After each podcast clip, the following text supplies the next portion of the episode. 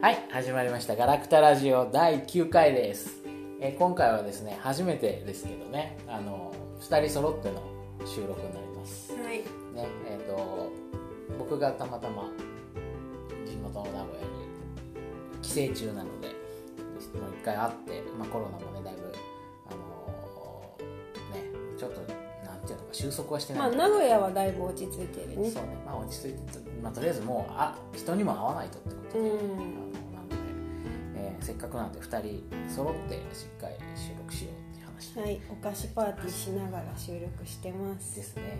というわけで今回もガオガオとステラマリナでお送りします。よろしくお願いしおます。願いします。今回は今回もまあねせっかく2人でいるんで2人の雑談放送という形にしようかなとは思ってるんですけど、うん。つってもねあのまあ今この収録はを録音する前にいろいろ話していたこととかあって、あのちょうど今山本太郎さんがうんね出馬表明をされましたね都知事選。ね。これからどうなるんだろうなっていううん、ところですね、うん。私はねあの都都知事選には選挙権がないから見守るしかないんだけど、そうね。えガオガオさんはもう住民票が移ってるの東京にえ実はですね、うん。あのー映ってません。じゃあないじゃん。ないんだよ。なんだ。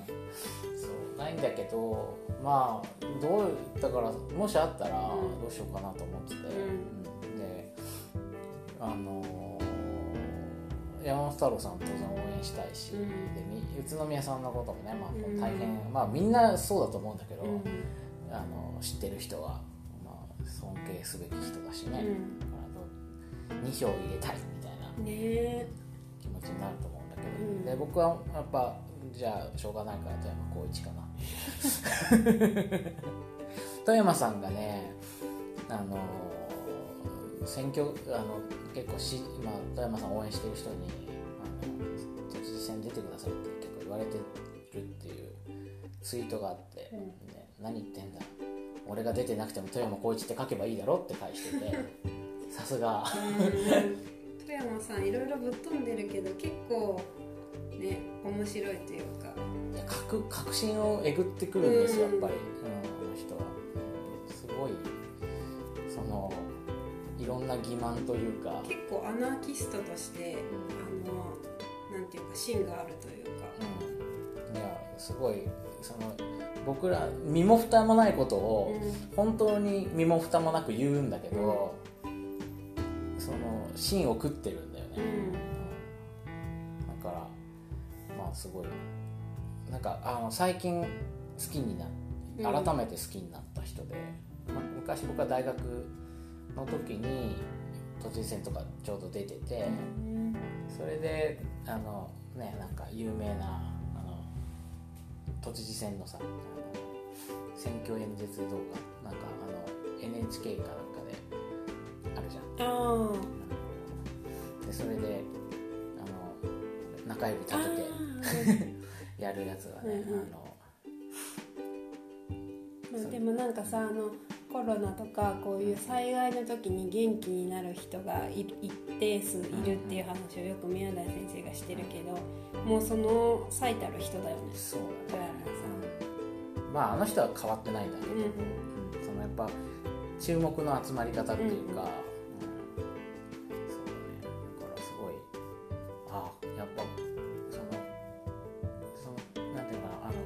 政府とかのそのいわゆる真ん中にある信じるものというか僕らは民主主義的なものを信じてたりとかあその社会正義的なものを信じてたりとか、まあ、社会正義はあの彼も信じてるんだけど、うん。もちろんそのだけどこうこういう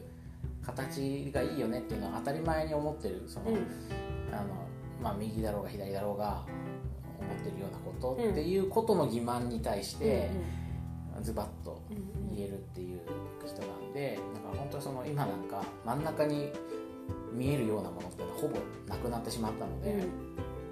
そういう時にやっぱすごく輝くうんうんなあというのは思っていて。でそうこここの話を思い出してやっぱ今のアメリカのあの暴動の話をしたいなと思うんだけど、うん。その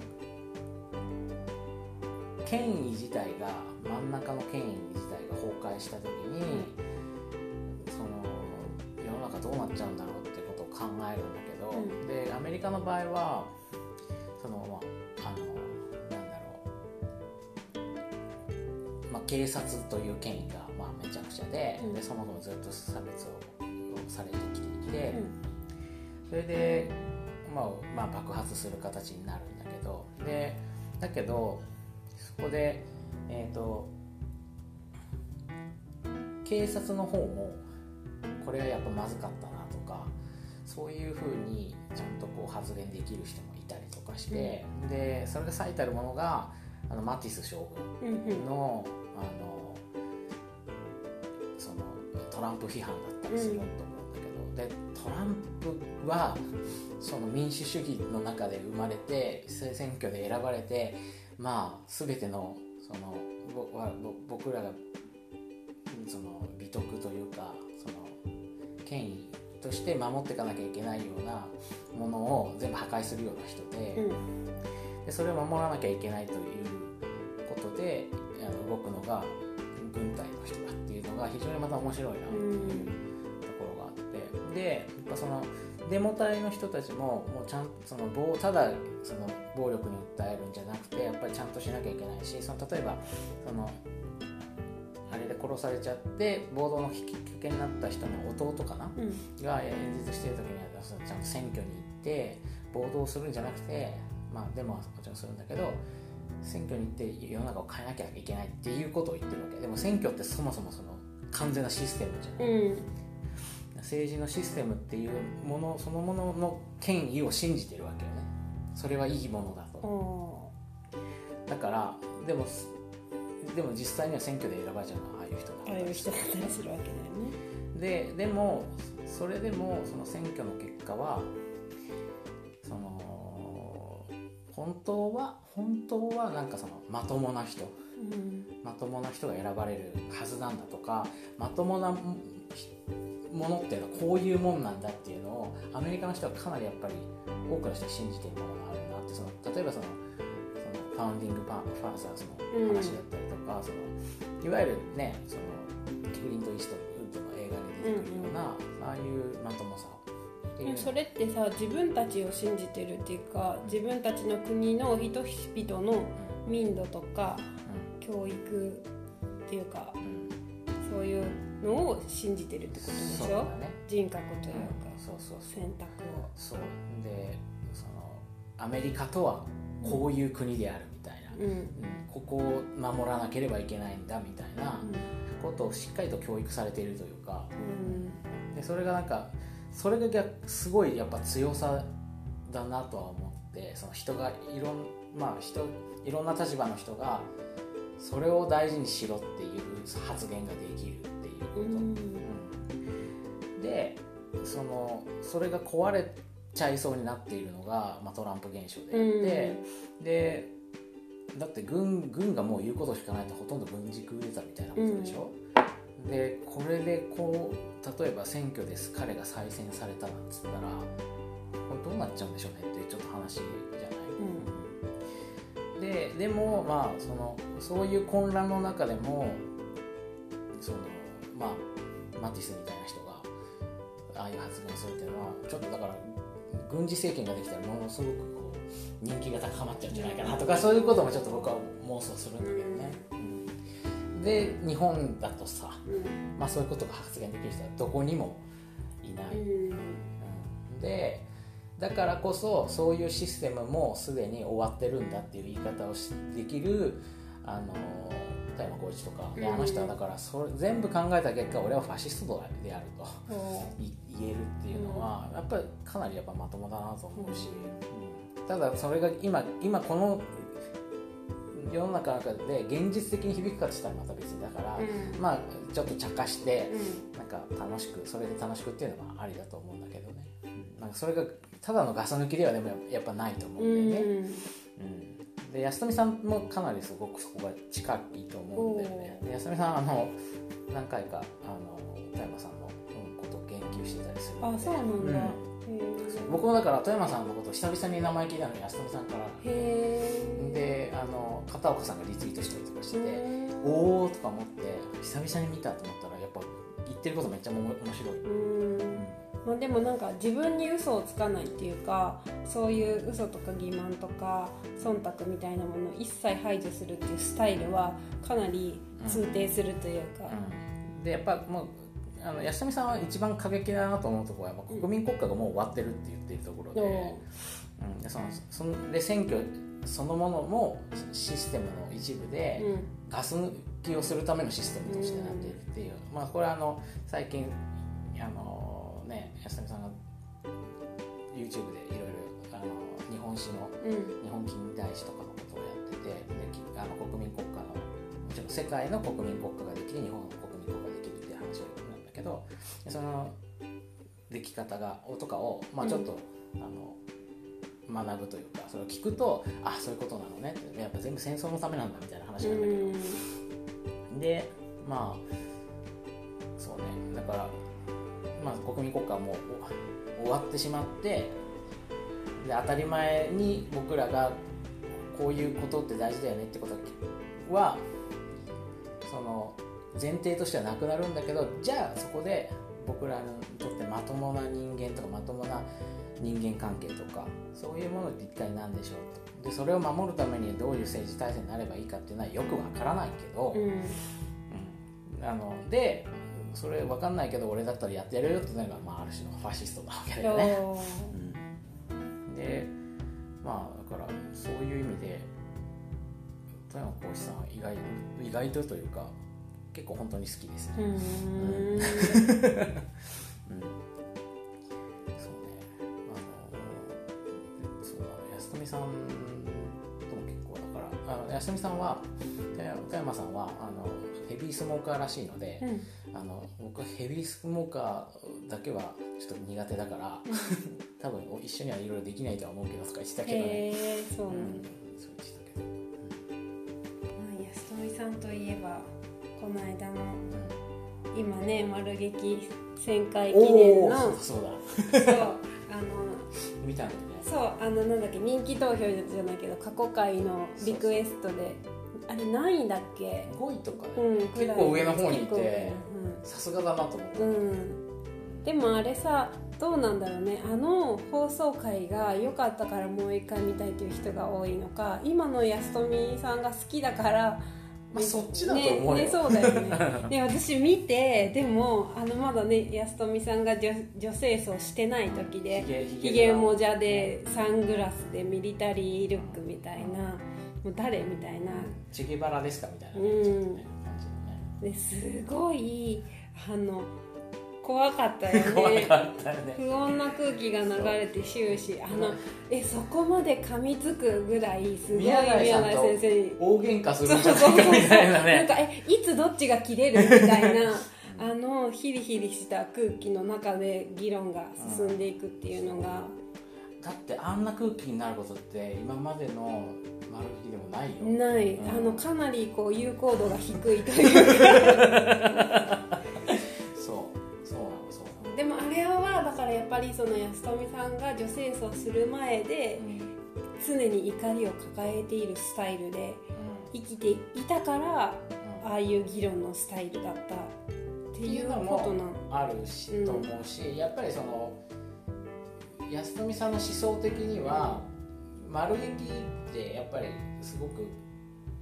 いわゆる例えばさあのさっきの話だとマティス的な権威の象徴だったりする気がするのね、丸劇がうん、あのだからその現体制とか民主主義とか、うん。そういったものがちゃんと回るためのしそのすごく装置だっていうかだ本当にちゃんとそのまともな人間がそのシステムの中で育つようにっていうふうに考えられてるからもう一歩その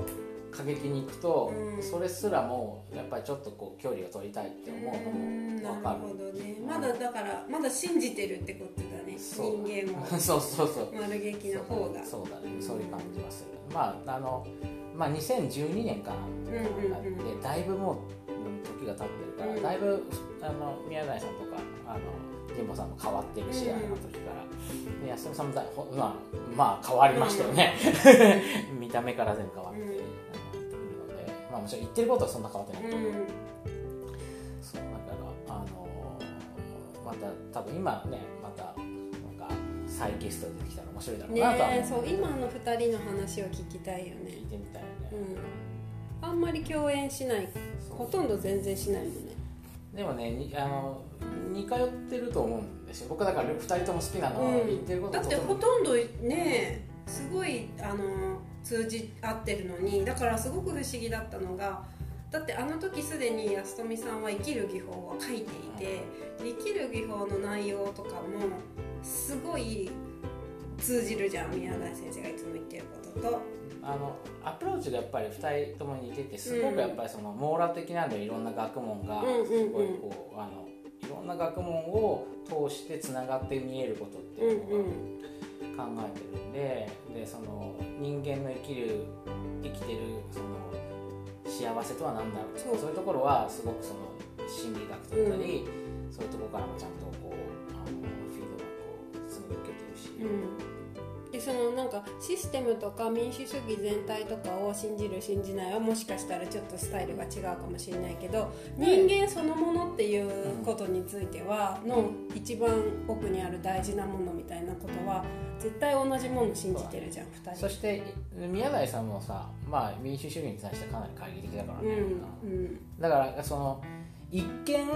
葉的にあの見えるのは宮台さんの過激なことを言ってるようなうん。風に見えるのがか加速主義のうんうん話とか、でも僕安富さんの方が過激な気がすると思う、うん、全然そう思う。うん。でだからそんだけその通じるものがあるはずの2人が、まあ、結構言葉尻をね捉えてる部分もあったけどあの丸劇のあのゲスト会は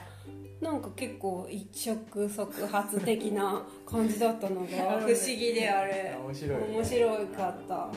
まあそれもなんか一つの記録だよね、うん。アーカイブとしては本当に面面白い。白い。うん。僕はあれ生で見てたからねあうん。の時ね。私でもあの時にもし初めて安富さんを知ったのがあれだったら多分この人なんて怖い人なんだで終わった気がする。でも僕もだから結構怖い人だなと思ってたんだけど、だけどそのだから半年後ぐらいかな。もうちょっと後かな。ぐらいにツイッターでなんか女性そんなことみたいなの知ってええー、とか思って。でもやっぱあのあの、まあ、2012年当時にあの東大和法っていうのがそのいわゆる原発事故で、えー、となんだ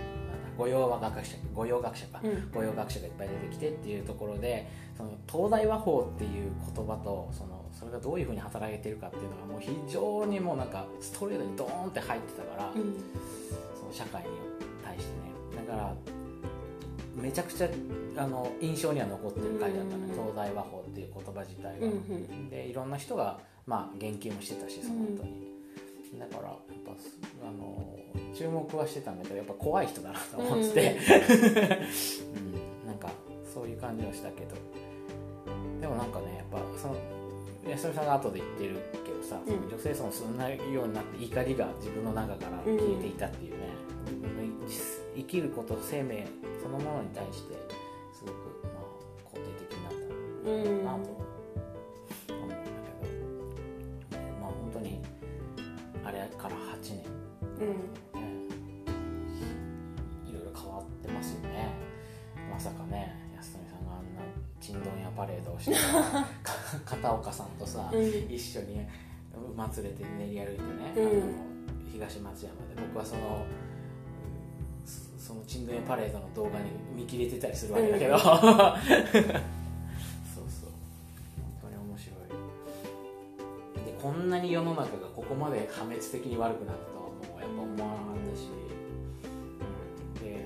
そして何のひ光も見えないっていうこともね、うん。思わなかったんだけど。そうそう。でねそのそのアメリカの強さの話をもう一回すると、この間「ズートピア」を見たんですよ、う初めねて初めて見たんだけど、うん。あれは僕は本当久々に映画で号泣しました。そうあのあんまり号泣しないんだけどね最近。うんそううん。ねステラ・マリンさんしょっちゅうしょっちゅう泣いてる。何でも映画じゃなくてもいつも泣いてる。いつも泣いてる、そう。あのでそのまあ「ズートピア」っていう映画は、うん。まあ、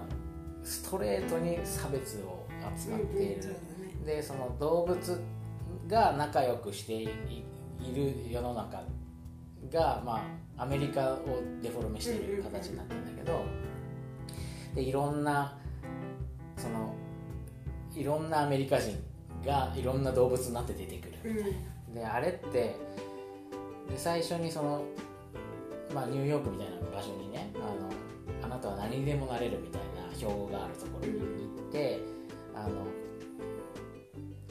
ちっちゃいウサギなんだけど警察官になるみたいな夢を持ったあのウサギが主人公のウサギが、まあ、そこで格闘するみたいな話なんだけどまずそのあのお題目その理想的なお題目が完全に欺瞞で、うん。嘘っぱちで,、うん。で実際にはものすごく差別が横行しているんだっていうところから始まるのね、でこれのまた素晴らしいところはその彼女のバニーちゃんの中にもすごい差別意識が実は隠れてる、ですごくいい人なんだけどでもし無意識の中でそういうことをいろいろ思っている。うん。であれは差別をすごく明確に、えー描いている作品であるけど明確に差別これは差別だよねって指摘してないところでもものすごくいっぱいステレオタイプが出てくるんでね、であれもだから僕らの中に差別意識っていうのは消えないっていうのを示唆している、でそれとちゃんと向き合うんだって。だからこれは差別なんだけど存在してる。で僕これは存在しちゃいけないっていうよりもその存在をどう考えればいいんだろうかっていう方向で考えてるっていうのがすごく僕はあのさすがまともだなと思って、であのだからそのバニーがただただいい子だったのがその差別に触れたりとかまあその非差別されてた、まあ、キツネうん。と出会って、まあ、いろいろ変わっていってであるまあもう結論言っちゃうけど、まあ、ちょっとずるくなって、うんいろんなことも酸いも甘いも分かってちょっとなんていうかあのルール違反もできるバニーになり、それであのなんだろう。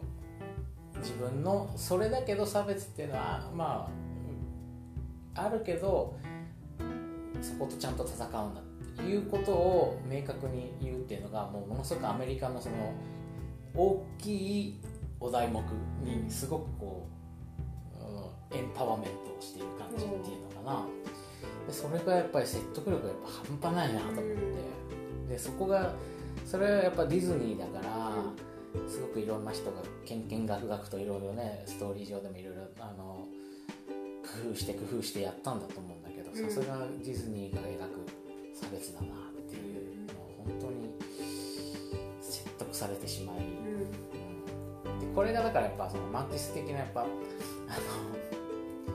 なんだろう。アメリカの権威そのものだと思うのね、うん。そのあの最後にこういうアメリカって素敵だよね。だからこれをちゃんと信じていいアメリカにしていこう。でそれまあだからいろんなことはあるけどあの認め合ってであのいろいろお祭りもして最後シシャキーラだっけが歌ってみたいな。そう。でそれで、まあ、パーティーしてやっていこうぜみたいなところをこうちゃんと描いているのがディズニーだってやっぱそのすごい権威的だなと。うんなるほどね。権威の象徴というか。でそれは決して悪いものではないなとうん思って。でそれがちゃんと動くには僕らの一人一人の行動がまともであるっていうことが担保されてないといけないっていうね。だから僕らはまともである必要があるんだけどそのまともさっていうのはどういうところになのかってことを教え込む装置として権威があるわけじゃんなるほど。でその権威っていうのはだから結構そのだから修正第13条だっけ？うんあのそのまあアメリカ合衆国憲法っていうのはいろいろこう修正しながら本当に憲法を作った人がだったら今どう考えるんだろうっていうことを考えながら修正していくっていうだからそのまあなんていうのかなアメリカ人がアメリカ人にあるためにまともなアメリカ人っていうのをちゃんと再生産するために考え続ける。であの権威っていうのはでもやっぱり間違うものだしそのモデロールモデルっていうのも常に間違うものだと思うんだよね。でだから修正しなきゃいけない。でそこそのそのだからこれも修正できるしでやっぱりこれが正しいよねってことを提示するのがディズニーだったりするから、うん。だからやっぱその権威の象徴だなっていうのはすごく思ってだからだからディズニーがまともじゃなかったら本当に困る困るわけようん、そうそう。いうん、でもディズニーってやっぱだからあの映画は大好きだけど、うん。結構ご都合主義いっぱいうんうんある。か らそこはあらわあらわ目立つところもあるし、うん。だからそれがねまあいろんな矛盾を生んだりもしてるんだと思うんだけどね。そうズートピアは皆さん熱く語ってしまいましたけど 見てみてください、うん。おすすめですねそうそのあの差別の話だとへねさっき見せてもらったセアロガイおじさんの動うん。画あれも素晴らしかったですね。素晴らしかったですね。あの伊藤詩織さんのうんうんうん。あのことについてセアロガイおじさんがいつものスタイルじゃない感じでうん。真面目に語っている動画ね、あの最初はセアロガイスタイルなんスだよね。やり始めたけど、あれちょっと違うなっつってう普通に語り始めちゃうっていう、うん。20分ぐらいあるなこれね。結構ね私見ながら泣いてたようん、でもあれはでも本当なんかすごく良かったですね、うん。で同じようにその彼の中にある差別意識とうんうん。向き合うっていそうう話になってだからさ結局さそういう差別とかうん。何でもそうだけど、あの女性のそういう暴力、ん。性暴力とかあの語るっていうかやめようよみたいな、良くないよね。みたいな話をする時に絶対自分の中にも同じものがあるっていうことに向き合わない限りうん。うんそうなんだよ発言できないんだよね。っていうことに気づいてうん。発言してる人がどれぐらいいるんだろうっていうのは結構思っちゃったりする。すごくこうリベラルにまともにこういうことは良くないっていう人はたくさんいるんだけど自分も同じものを持ってるんじゃないかってこう反省っていうか自己批判っていうかなんていうの？まあなんていうかそうだ批判的に見るというかね、うん。ができてる人。謙謙虚っていうのかな。ああうん。結構ねそこ見ないでこう正しいことを言ってる自分みたいなだけの人も結構いるような気がして。でそうじゃない人セアロガおじさんみたいに自分の中にあるものも認めつつこうっていうこう自分事として発信できる人っていうのは信じられるしうん。すごい好きだなと思うんですよね。そうだね。あの結局だから自分のが正しいって思いたいからそうなっていっちゃう人っていうのは、うん。まあどっちにしろすごい危ういわけですよね、うん。うん。でその自分の中に必ず暴力性を秘めていたりするわけで、う言葉で誰かを傷つけたりもするしね、そういうところでまあね差別ってどんなうん差別差別をするしないはもうちょっと違いそうかもしれないけど差別意識があるかないかって言ったらもう全ての人が持ってうるし、んうん。でこれとなんていうか切り離し自分を切り離すことってできないできない、うん。だからすごくその自分なりに誠実に考えたことを誠実にやろうとすると簡単には言えない話なんだよね、そう本当になんか竹を割ったようにっていうのかな、うん。うん正義と悪で分けられないから。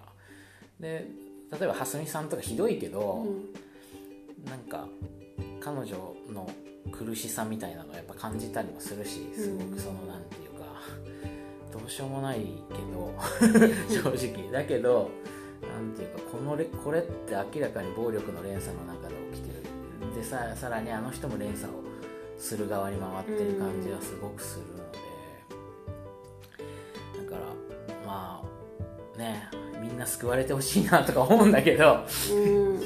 あるあのそのねあの SES だっけ？うんうん、教教育格差。教育格差の話を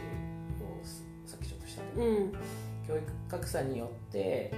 そもそもその僕らのその知的水準というか、うん。感じうる感受性そのものが、うん。もうすでにだいぶ差をつけそうられてるなんだよね。そこが結構ねね根っこがうん深いというか。そうだすごいだからそれってだってさ生まれた生まれる家庭とか、ね、育つ環境とかって自分では選べないことだから本当にもう運というか恵まれてるっていうさそうだね。ところだから。どうしてもその暴力が連鎖するような形になっちゃうっていうのは、うん。そのそういうものもものすごく関係していくからね、うん。で自分がそういう暴力の連鎖の中にいるんだっていうことに気づけるかどうかもやっぱり運っていうかその、ね、人間関係だったりどういう人に出会うかっていうこととかどういう教育を受けられるかっていうことで左右されちゃうからそのだから気づけない人が悪いっていうわけでもなくてすごくどうしようもないこともいっぱいあるからね。うんそこが難しいなと思う。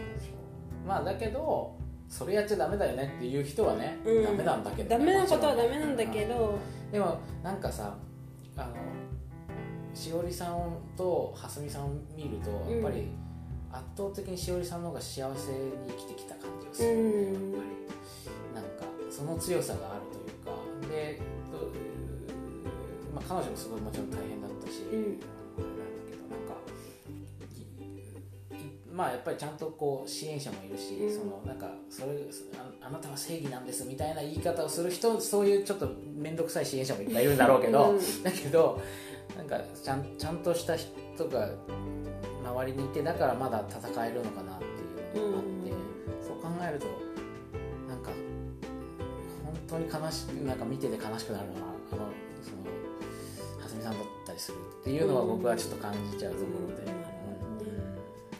ん。だってさそれでよさらに弱いものを傷つけながら自分の中でさ何の、当にこうし神経症的な満足感を得るためにやってるとか、だって絶対友達本当の友達いないよね。うんと思うよ、うん。まあ言ってほしいけどね。だっていたらあんなことしないじゃん。そうだよね、うん。寂しいだろうなとは思っちゃうね。まあそこはだからねあのすごく悲しくなるし、なんかやっぱだから正義と悪だけで分けちゃうと、うこの連鎖は絶対消えないなっていうのを思うのでね。んだから断罪して終わりじゃないっていうところがね、うん。結構。でも責任は取ってもらわなきゃいけないし。そこはね、うん。そうなんだけど。うん。だってまあクズですよ。やってることは、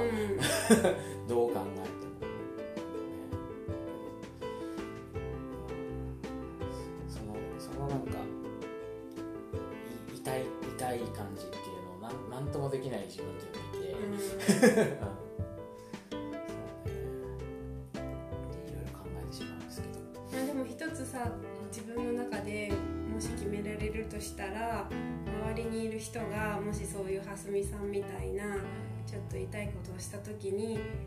ちゃんと指摘できる人でいたいとは思うね。それぐらいしかできないよね多分。でそれで向こうが解釈として「お前は敵だ!」って言ってもしょうがないしね、まあそれはしょうがないけどでも何にも言わないよりは何かくさびを打つというかうん。でもうすごい時間が経ってからあもしかしてこういうこと言ってたのかなって思ってくれるきっかけでもいいけど。ねそれだからね誰の言葉がどう反応するかっていうのは分かんないけど、まあうんややっとくかっていうさ、うん。自分に何かが返ってくるっていうことはないかもしれないし、逆効果で何か苦しめちゃうことがかもしれないけど、うん。でもただお前は悪いって断罪するだけじゃない何かアプローチは、あの蓮見さん自身にはできないけど私ね全然知らない人ももし周りにちょっとプチ蓮見みたいな人がいたとしたら結構いるから。まあいると思う。けどで結構なんかさなんていうかさ波立てたくないからさ笑って過ごしちゃったりするじゃん。あの見過ごしちゃったり。っ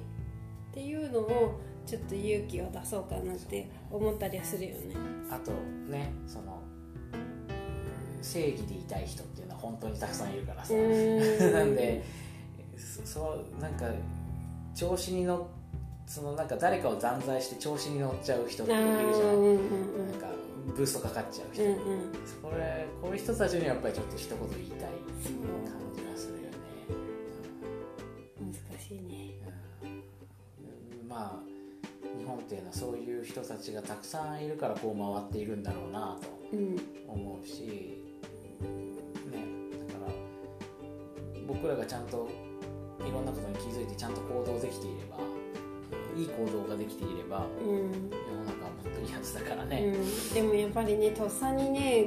どういう対応をしていいかってね分かんないからすごい修行が必要だなと。なんかね最近だとさ渡部さんの話とかも私本当に話したくないぐらいいろんな意味でうんざりするんだけどあの件もやっぱりさ飲み屋さんでバイトしたりするとさそういうちょっと下世話な話っていうか話題になりやすくて。全然知らないんだけど。あ本当。なんかねいろいろねいろんな面でね、まあ、とりあえず人の不倫はほっとけっていうのが、うん、まあ、一番大前提だから、うん、それが話題に上がってなんか佐々木希がかわいそうだとか渡部クズだとかいうこと自体もあんまり気持ちよくないんだけど、うん、まあ、それとは別に結構渡部さんのやり方が本当にクズで、女性の扱い方が。まあ、不倫はしてもいいし好きな人が複数いることもいいんだけどあの、まあ、どっちかっていうとセックス依存依存症的な、あの部分が大きくて、すごくあの大切に扱ってない感じがすごくて。不倫相手の女性をなんかの神経症の埋め合わせになってる感じ、うん、うん、すごくまあそれこそ多分差別的というか、うん、女性軽視の感じもすごくあって、っていう問題が不倫の問題とまた別にある気がして、でなんかそこを全部ごちゃごちゃにして下世話の話にまとめて なんか渡部キモいみたいなことになると暴力の連鎖だね。そうそういう反応ちょっと嫌だなと思いつつでもまあ飲み屋さんのね席だからね、やっぱうんふんみたいな。そうですねみたいにな流れていっちゃうのも、うん、きついなと思いつつ、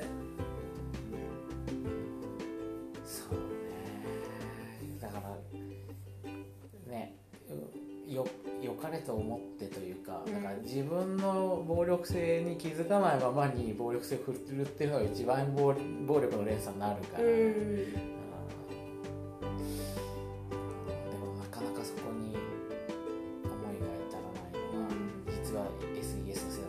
かもしれないしね、うん、なんか根は深いですよ。深いですね、ね、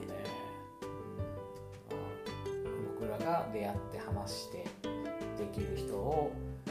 しでも、うん、良いなんていうのかな良い形にできるようにというか一緒に幸せになれるようにというか、ね、するしかないけど、うん、時間がかかるよね、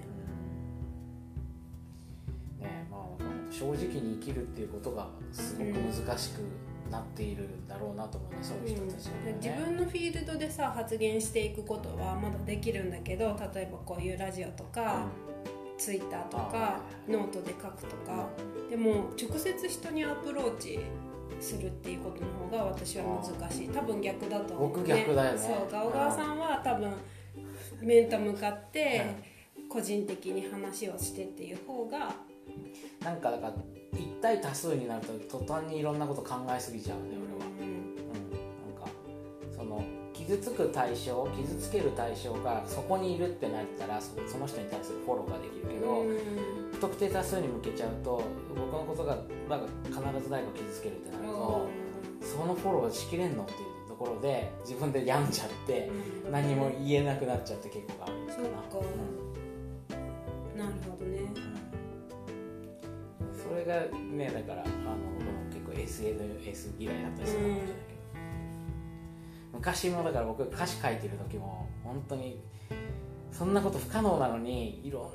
いろんな人のことを考えてこの表現で誰か傷つかないかなとかすげえ考えながら作ってて。でこれやると何の表現もできないぞってなるんだよ、やっぱ。その、えっと村本さんもさそういう話してたよね、うんうんうんそうするだからそうやっていろんな人のことを考えれば考えるほど、うん。表現が面白くなくなるしね、結局表面的になっちゃうよねそう。あのだけどなんかいわゆるポリコレになったものを作りたいわけじゃないから、それでもとか思うんだけど。そっか。私はそこまで考えてないから多分できるんだだからそれはだからし自分がただただ正直にそこに迎えてるっていう、なうん。その。自分が正直にいたいだけでなんだろうだってそっかひ傷つけるかもしれないっていうところまであんまり考えが及んでないからできるんだうんでそれはすごいいいことだと思なそうなのかな。うだってそれでフィードバックあった時に考えればいいんだからまあまあね、本当はね。うんだってわざわざ傷つけようとして書いてるわけじゃない。わけじゃない。うん。だからまあねそのセアロガイオさんも言ってたけどミソジニストって言われた時に最初は傷ええー、とか思う、うん、受け入れがたかったって言ってたね。だから、まあ、それでも一回受け入れてみようってそのうんちょっと考えてみようってできるっていうのがやっぱ懐のうん。深さというかその人のまあ得なんだろうなうん。そんな感じですかね今日そうですね。結構話した。ととめどなく話しましたけど、ええ。うん。ねまああの久々のあの面と向かって、はい再会でしたね。再会ですから。よかったですね、うんお菓子食べよお菓子食べましょう。じゃあまた今日はこの辺で。うはい。さようならです、はい。えー今回もガオガオとステラマリナで。お送りしました。また会いましょう。ありがとうございました